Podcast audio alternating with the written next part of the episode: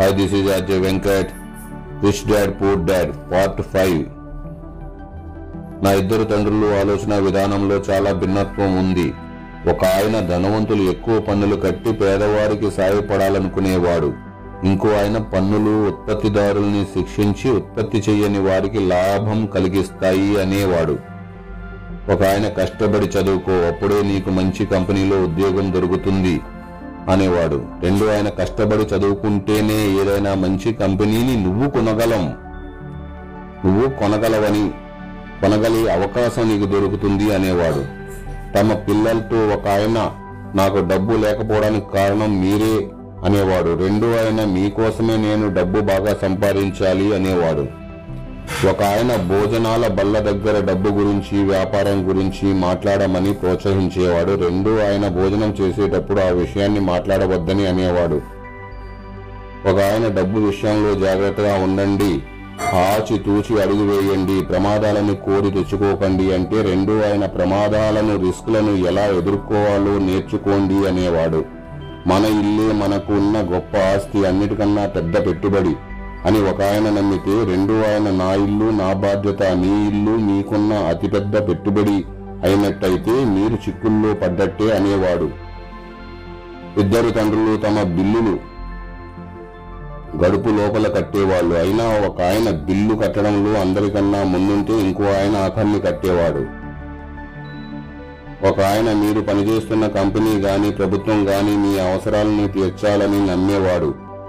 ఆయన ఎప్పుడూ జీతాలు పెరగడం గురించి పదవీ విరమణ పథకాలు గురించి వైద్య సౌకర్యాల గురించి అనారోగ్య సెలవుల గురించి సెలవు దినాల గురించి అదనంగా వచ్చే లాభాల గురించి ఆలోచించేవాడు.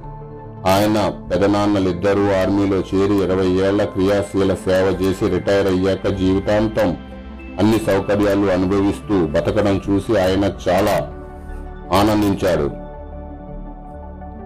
రిటైర్ అయిన ఆఫీసర్లకి ఆర్మీ వాళ్ళు ఇచ్చే వైద్య సదు సౌకర్యాలని సైనిక స్థావరాల్లో వస్తువులను చౌకగా కొనుగోలు చేసే విశేష అధికారాలని ఆయన చాలా మెచ్చుకునేవాడు. విశ్వవిద్యాలయాల్లో లభించే పదవీ కాలం గడువు కూడా ఆయనకు చాలా నచ్చేది. జీవితంలో నికార్సైన ఉద్యోగం దానివల్ల కలిగే లాభాలు ఉద్యోగం కన్నా కూడా ముఖ్యమైనవిగా ఒక్కోసారి ఆయనకు తోచేవి. ఆయన తరచూ నేను ప్రభుత్వోద్యోగంలో చాలా కష్టపడి పనిచేశాను. అందుకే అందుచేతే నాకు ఈ లాభాలు పొంది హక్కుంది అనేవాడు. రెండు ఆయన ఆర్థికంగా తనపై తాను పూర్తిగా ఆధారపడాలని అనుకునేవాడు. ఆయన హక్కులు కావాలనుకునే మనస్తత్వాన్ని వ్యతిరేకించేవాడు. అది బలహీనుల్ని ఆర్థికంగా నిలదొక్కుకోలేని వారిని సృష్టిస్తుందని నమ్మేవాడు.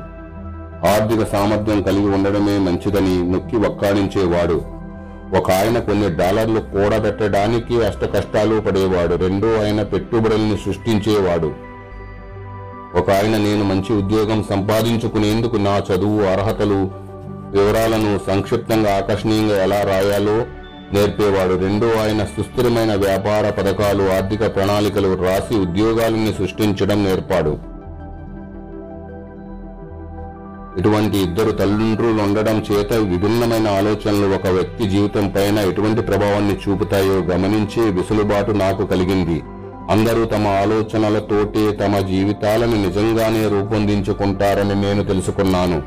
ఉదాహరణకు నా పేద తండ్రి ఎప్పుడూ నేను ఎప్పటికీ ధనవంతుణ్ణి కాలేను అంటూ ఉండేవాడు. ఆయన అన్న ఆ మాటే నిజమైంది.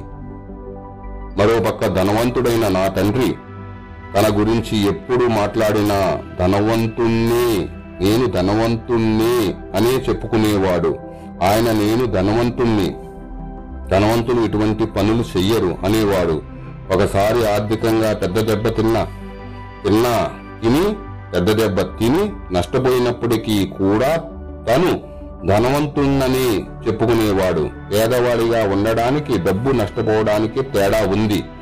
డబ్బు నష్టపోవడం అనేది తాత్కాలికం పేదరికం శాశ్వతమైనది అని తప్పించుకో చూసేవాడు.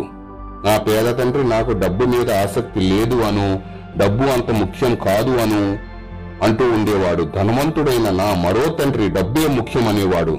మన ఆలోచనలకి ఉన్న శక్తిని కొలవడం దాని ప్రాధాన్యతను తెలుసుకోవడం ఎప్పటికీ సాధ్యం కాకపోవచ్చు. కానీ పెరిగే వయసులోనే నా ఆలోచనల గురించి వాటిని నేను తెలియపరిచే విధానాన్ని గురించి నేను మంచి అవగాహన కలిగి ఉండేవాణ్ణి. నా పేద తండ్రి పేదరికమైన సంపాదనలో లేదని నా పేద తండ్రి పేదరికం ఆయన సంపాదనలో లేదని ఆయన ఆలోచనల్లోనూ చేసే పనుల్లోనూ ఉందని నేను గమనించాను. ఎందుకంటే ఆయన ఎక్కువ డబ్బే సంపాదించేవాడు ఎక్కువ డబ్బే సంపాదించేవాడు. నా తల్లిదండ్రులు ఇద్దరు దగ్గర నుంచి ఏ అభిప్రాయాలని ఎంచుకుని నా సొంతం చేసుకోవాలి అనే వాటిని గురించి నేను చాలా జాగ్రత్తగా ఆలోచించేవాణ్ణి. నేను ఎవరి మాట వినాలి డబ్బున్న తండ్రి మాట లేక పేదవాడైన తండ్రి మాట.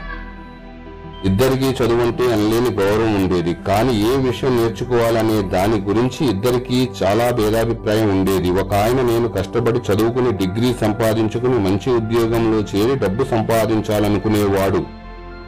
నేను వకీలును అకౌంటెంటును అవడానికి పనికి వచ్చే చదువు చదవాలని లేదా బిజినెస్ స్కూల్లో ఎంబీఏ కోర్సు చేయాలని అనుకునేవాడు. రెండో ఆయన ధనికుడిని అవడానికి పనికి వచ్చే చదువు చదవమని నన్ను ప్రోత్సహించేవాడు. డబ్బు ఉపయోగం ఏమిటో అది నాకెలా ఉపయోగపడుతుందో నేర్చుకోమనేవాడు. నేను డబ్బు కోసం పని చేయను. అని డబ్బే నా కోసం పనిచేస్తుంది అని పదే పదే అంటూ ఉండేవాడు. Thank you